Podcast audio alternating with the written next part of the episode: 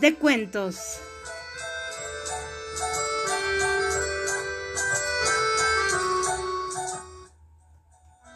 Voz, Angie Torres.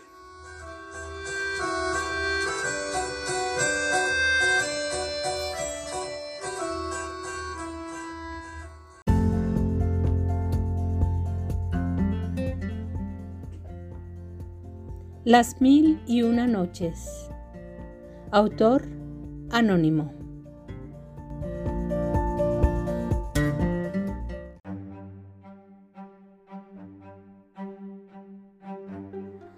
Aquello que quiera Alá, en el nombre de Alá el Clemente, el Misericordioso. Que las leyendas de los antiguos sean una lección para los modernos, a fin de que el hombre aprenda en los sucesos que ocurren a otros que no son él. Entonces respetará y comparará con atención las palabras de los pueblos pasados y lo que a él le ocurra y se reprimirá. Por eso, gloria a quien guarda los relatos de los primeros como lección dedicada a los últimos. Historia del rey Shariar y de su hermano el rey Shazamán. Cuéntase, pero Alá es más sabio, más prudente, más poderoso y más benéfico que en lo que transcurrió en la antigüedad del tiempo, en lo pasado de la edad. Hubo un rey entre los reyes de Sasán, en las islas de la India y de la China.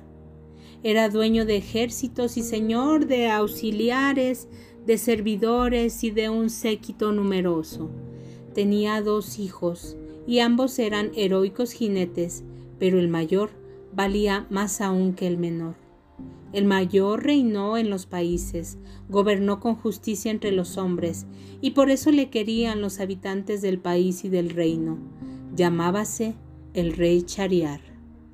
Su hermano, llamado Chazamán, era el rey de Samarcanda.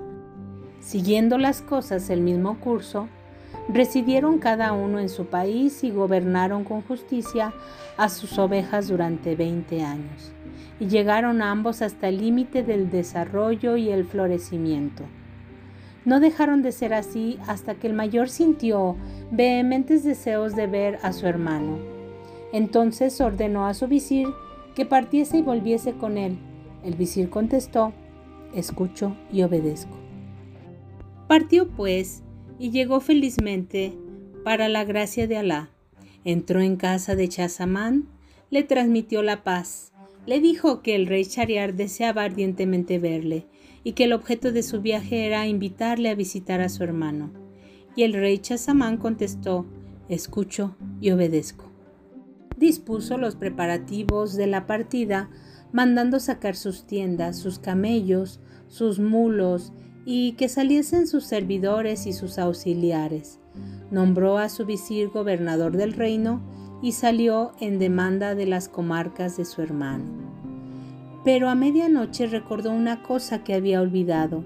Volvió a su palacio secretamente y se encaminó a los aposentos de su esposa, a quien pensaba encontrar triste y llorando por su ausencia. Grande fue pues su sorpresa al hallarla departiendo con gran familiaridad con un negro, esclavo entre los esclavos. Al ver tal desacato, el mundo se oscureció ante sus ojos y se dijo, si he sobrevenido en esto cuando apenas acabo de dejar la ciudad, ¿cuán sería la conducta de esta esposa si me ausentase algún tiempo para estar con mi hermano? Desenvainó inmediatamente el alfanje y, acometiendo a ambos, los dejó muertos sobre los tapices del lecho. Volvió a salir sin perder una hora ni un instante y ordenó la marcha de la comitiva, y viajó de noche hasta avistar la ciudad de su hermano. Entonces éste se alegró de su proximidad, salió a su encuentro y al recibirlo le deseó la paz se regocijó hasta los mayores límites del contento, mandó adornar en honor suyo la ciudad y se puso a hablarle lleno de efusión. Pero el rey Chazamán recordaba la fragilidad de su esposa. Una nube de tristeza le velaba la faz. Su tez se había puesto pálida y su cuerpo se había debilitado. Al verle de tal modo, El rey Shariar creyó que su alma era de aquello que debía haberse alejado de su reino y que por extrañar a su país, y lo dejaba estar sin preguntarle nada. Al fin un día le dijo, Hermano, tu cuerpo enflaquece y tu cara amarillea. Y el otro respondió, Ay, hermano, no tengo en mi interior nada, tengo una llaga en carne viva. Pero no le reveló lo que había ocurrido con su esposa. El rey Shariar le dijo, Quisiera que me acompañases a cazar a pie o a caballo, pues así tal vez esparciera tu espíritu. El rey Shazamán no quiso aceptar y su hermano se fue solo a la cacería. Había en el palacio unas ventanas que daban al jardín y habiéndose asomado a una de ellas, el rey Shazamán vio cómo se abría una puerta secreta para dar salida a veinte esclavas y veinte esclavos, entre los cuales avanzaba la mujer del rey Shariar, en todo el esplendor de su belleza y ocultándose para observar lo que hacían, pudo convencerse de que la misma desgracia de que él había sido víctima, la misma o mayor, cabía a su hermano el sultán. Al ver aquello pensó, por Alá, más ligera es mi calamidad que esta otra. Inmediatamente dejando que se desvaneciese su aflicción, se dijo, en verdad esto es más enorme que cuanto me ocurrió a mí. Y desde aquel momento volvió a comer y beber cuanto pudo. A todo esto, el rey su hermano volvió de su excursión y ambos se desearon la paz íntimamente.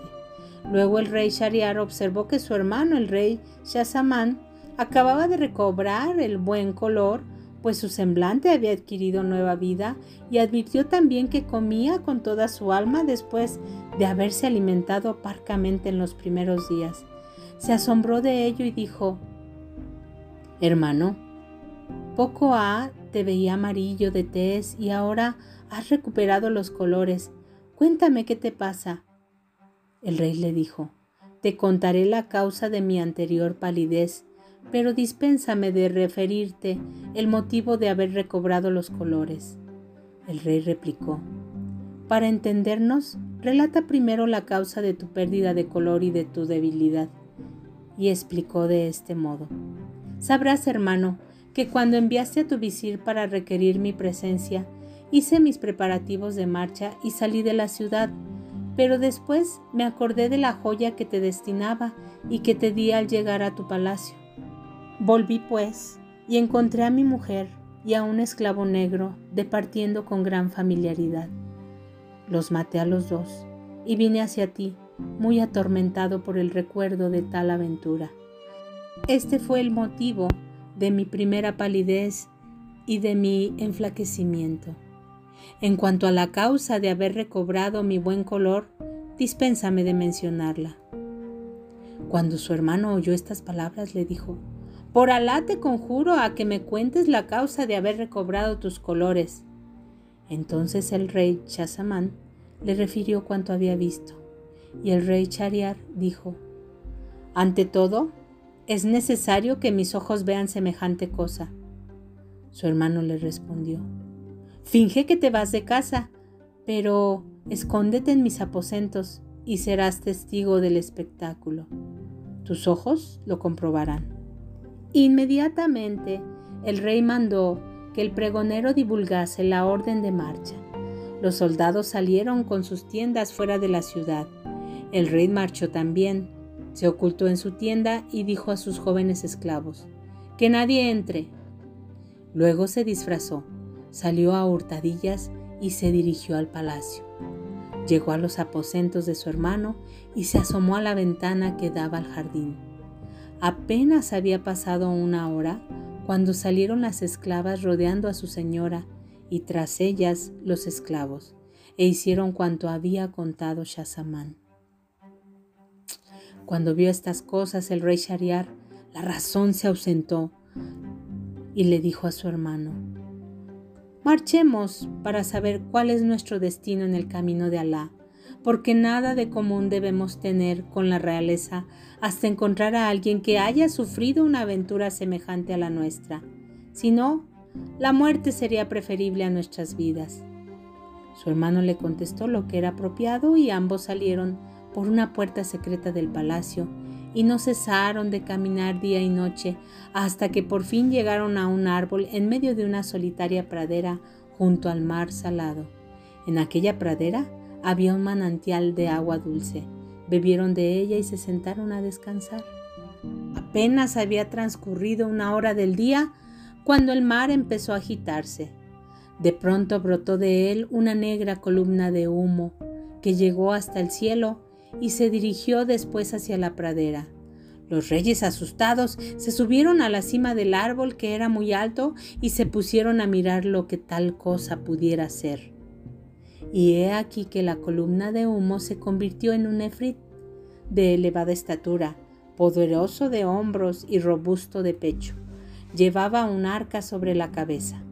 Puso el pie en el suelo y se dirigió hacia el árbol y se sentó debajo de él.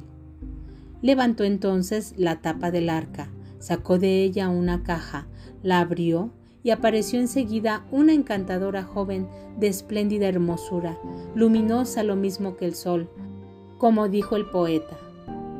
Antorcha en las tinieblas, ella aparece y es el día, ella aparece y con su luz se iluminan las auroras, los soles irradiar con su claridad y las lunas con las sonrisas de sus ojos que los velos de su misterio se rasguen e inmediatamente las criaturas se posternan encantadas a sus pies. Y ante los dulces relámpagos de su mirada, el rocío de las lágrimas de pasión humedece todos los párpados. Después que Lefrid hubo contemplado a la hermosa joven, le dijo, Oh soberana de las cederías, oh tú, a quien rapté el mismo día de tu boda, Quisiera dormir un poco. Y el Efrit colocó la cabeza en las rodillas de la joven y se durmió.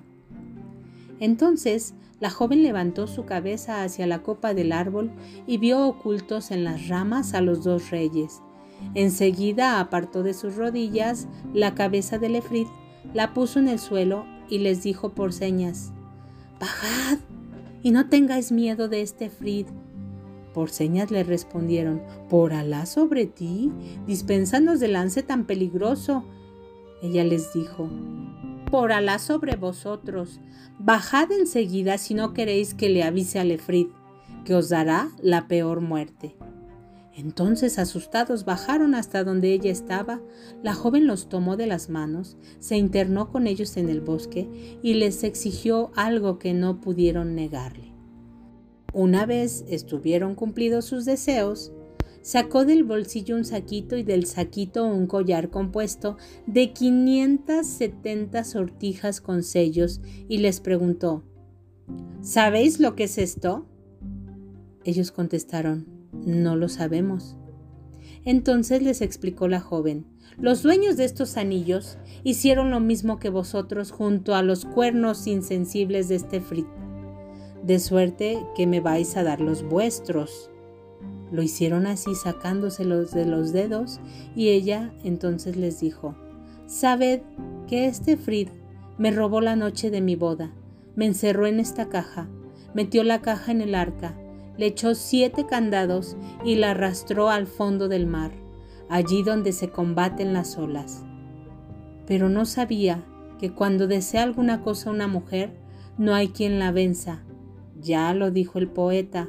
Amigo, no te fíes de la mujer, ríete de sus promesas, su buen o mal humor depende de sus caprichos.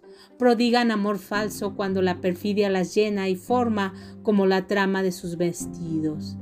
Recuerda respetuosamente las palabras de Yusuf y no olvides que Eblis hizo que expulsaran a Adán por causa de una mujer.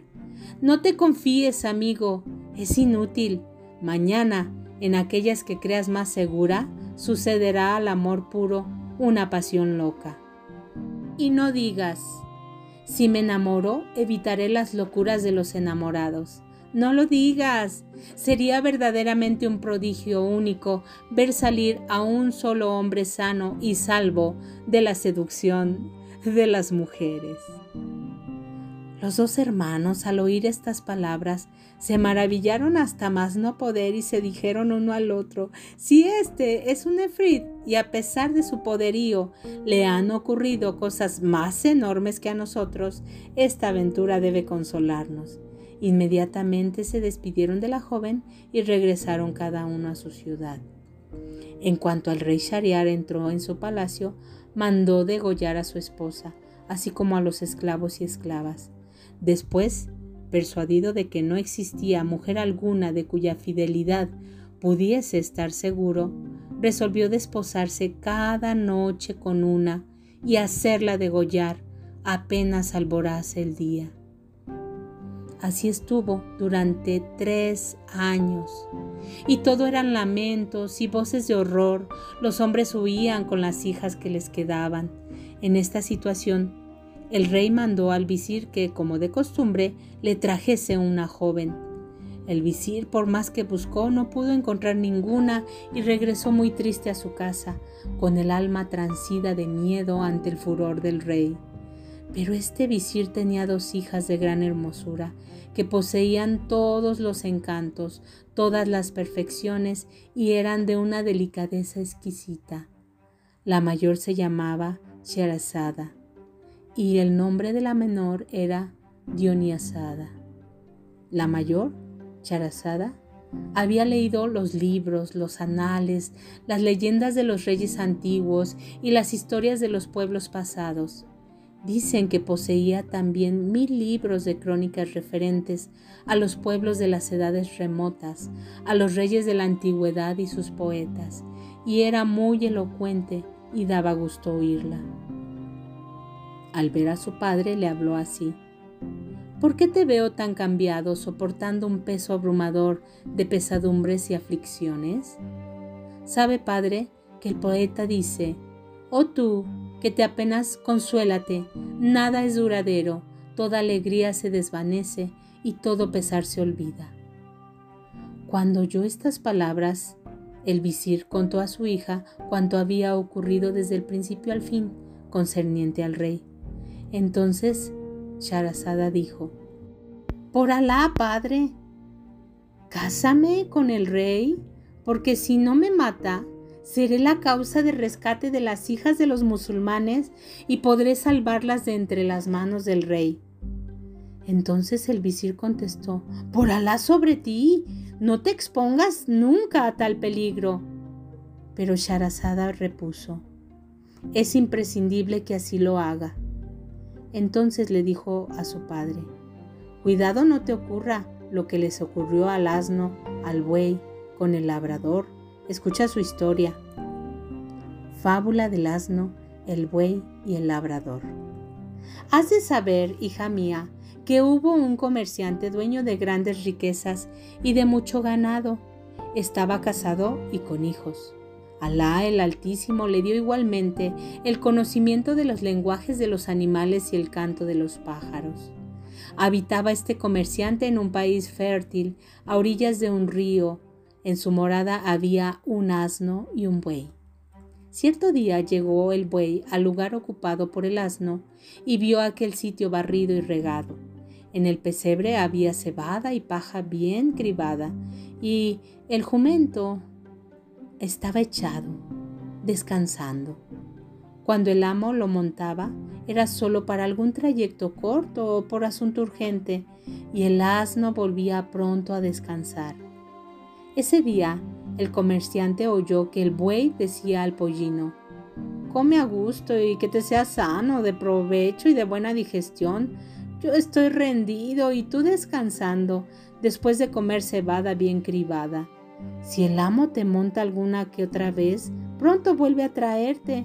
En cambio yo me reviento arando y con el trabajo del molino. El asno le aconsejó. Pues cuando salgas al campo y te echen el yugo, túmbate y no te menees aunque te den de palos. Y si te levantan, vuélvete a echar otra vez. Y entonces te vuelven al establo, te ponen habas, no las comas, Fíngete enfermo. Haz por no comer ni beber en unos días y de este modo descansarás de la fatiga del trabajo. Pero el comerciante seguía presente, oyendo todo lo que hablaban. Se acercó el mayoral al buey para darle forraje y le vio comer muy poca cosa. Para la mañana, al llevarlo al trabajo, lo encontró enfermo. Entonces, el amo le dijo al mayoral, Coge al asno, que are todo el día en lugar del buey. Y el hombre unció al asno en vez de al buey y le hizo arar todo el día. Al anochecer, cuando el asno regresó al establo, el buey le dio las gracias por las bondades que le habían proporcionado el descanso de todo el día, pero el asno no le contestó, estaba muy arrepentido. Al otro día el asno estuvo arando también durante toda la jornada y regresó con el pescuezo desollado, rendido de fatiga. El buey, al verle en tal estado, le dio las gracias de nuevo y lo colmó de alabanzas. Y el asno le dijo, Bien tranquilo estaba yo antes. Ya ves cómo me ha perjudicado el hacer beneficio a los demás. Y enseguida añadió, Voy a darte un buen consejo de todos modos. He oído decir al amo que te entregarán al matarife si no te levantas, y harán una cubierta para la mesa con tu piel. Te lo digo para que te salves, pues sentiría que te ocurriese algo. El buey, cuando oyó estas palabras del asno, le dio las gracias nuevamente y le dijo, Mañana reanudaré mi trabajo. Y se puso a comer y se tragó todo el forraje y hasta lamió el recipiente con su lengua pero el amo les había oído hablar. En cuanto amaneció, fue con su esposa hacia el establo de los bueyes y las vacas y se sentaron a la puerta. Vino el mayoral y sacó al buey, que en cuanto vio a su amo, empezó a menear la cola y a galopar en todas direcciones como si estuviese loco. Entonces le entró tal risa al comerciante que se cayó de espaldas. Su mujer le preguntó ¿De qué te ríes? Y él dijo, de una cosa que he visto y oído, pero no la puedo descubrir porque me va en ello la vida. La mujer insistió, pues has de contármela aunque te cueste morir. Y él dijo, me callo porque temo a la muerte. Ella repuso, entonces es que te ríes de mí. Y desde aquel día no dejó de hostigarle tenazmente hasta que le puso en una gran perplejidad. Entonces el comerciante mandó llamar a sus hijos, así como al cadi y a unos testigos. Quiero hacer testamento antes de revelar el secreto a su mujer, pues amaba a su esposa entrañablemente, porque ella era la única hija del tío paterno, madre de sus hijos, y había vivido con ella 120 años de edad. Hizo llamar también a todos los parientes de su esposa, a los habitantes del barrio, y refirió a todos lo ocurrido, diciendo que moriría en cuanto revelase el secreto. Entonces toda la gente le dijo a la mujer, Por Alá sobre ti, no te ocupes más del asunto, pues va a perecer tu marido, el padre de tus hijos. Pero ella replicó, Aunque le cueste la vida, no le dejaré en paz hasta que me haya dicho su secreto. Entonces ya no le rogaron más. El comerciante se apartó de ellos y se dirigió al estanque de la puerta para hacer sus abluciones y volver inmediatamente a revelar su secreto y morir.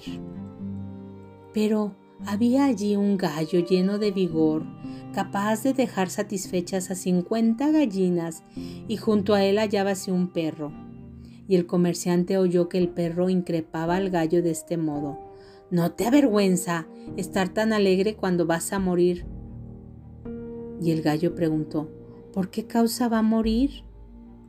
Entonces el perro contó la historia y el gallo repuso, Por Alá, poco talento tiene nuestro amo. Cincuenta esposas tengo yo y a todas sé manejármelas perfectamente, regañando a unas, contentando a otras. En cambio, él solo tiene una y no sabe entenderse con ella. El medio es bien sencillo.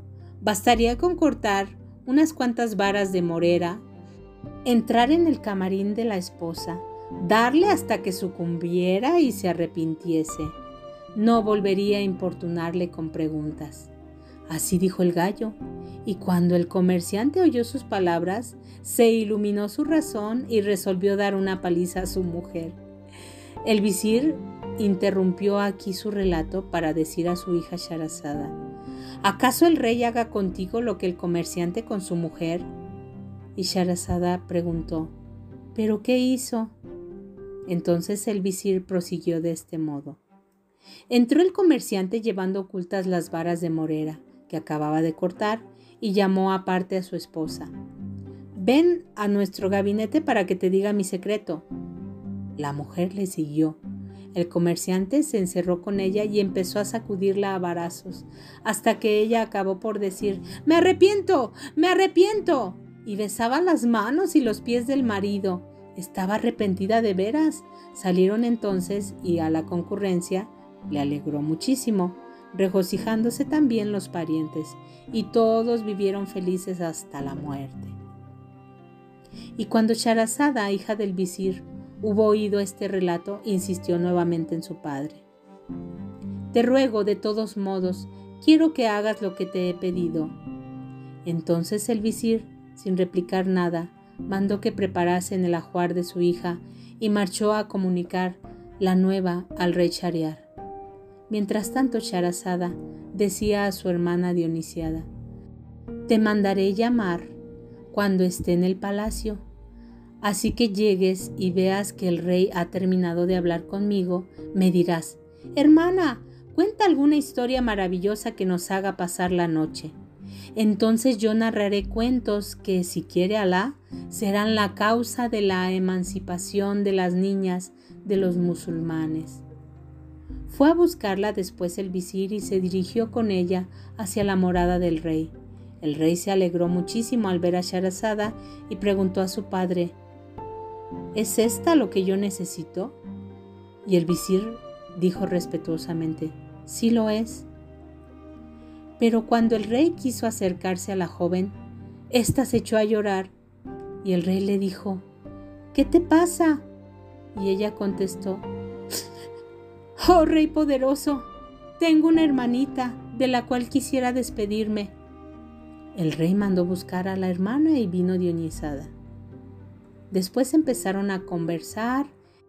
Dionisiada le dijo a Sharazada, Hermana, por Alá sobre ti, cuéntanos una historia que nos haga pasar la noche.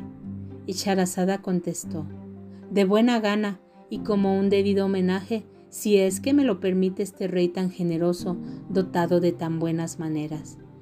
El rey, al oír estas palabras, como no tuviese ningún sueño, se prestó de buen agrado a escuchar la narración de Sharazada.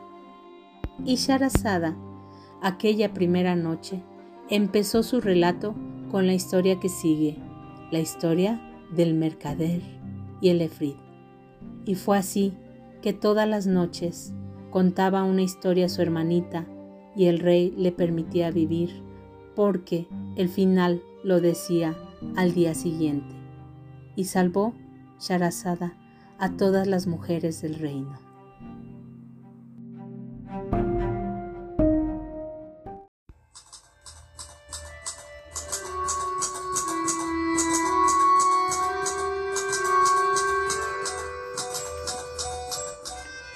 Lunes de cuentos.